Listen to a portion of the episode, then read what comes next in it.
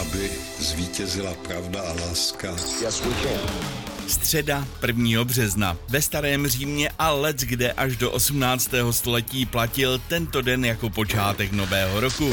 Proto má září latinský název septembre, tedy sedmý měsíc, ačkoliv je měsícem devátým. Svátek má dneska vládce míru Bedřich a tady je Petr Jungmann.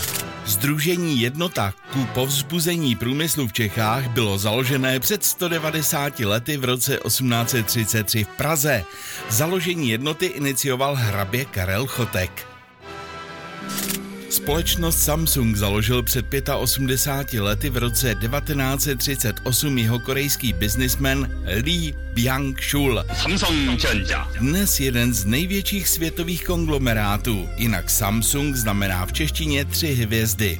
První transplantaci jater na světě provedl přesně před 60 lety v roce 1963 v americkém Denveru renomovaný chirurg Thomas Starzl. První operace ale nebyla úspěšná, pacientka při zákroku zemřela. Úspěchu se dočkal tento průkopník chirurgie až o čtyři roky později. Slavná britská skupina Pink Floyd vydala přesně před 50 lety v roce 1973 svoje nejslavnější album a jedno z nejprodávanějších alb všech dob The Dark Side of the Moon. Martin Koukal, vážení přátelé, má před sebou poslední metry. Mistrem světa v běhu na 50 km volnou technikou se stal před 20 lety v roce 2003 v italském Val di Fiemme lyžař Martin Koukal. Nechce se tomu věřit, ale máme mistra světa v klasickém lyžování a on se jmenuje Martin Koukal. A pro Českou republiku tak získal první světový titul v klasickém lyžování. Ničivá vychřice Emma zasáhla naše území před 15 lety. Orkán o rychlosti až 140 km za hodinu si vyžádal dvě oběti. Bouře způsobila značné škody, zvláště v lesích a na střechách domů. Před deseti lety vznikla stanice mluveného slova Českého rozhlasu Plus. Český rozhlas Plus.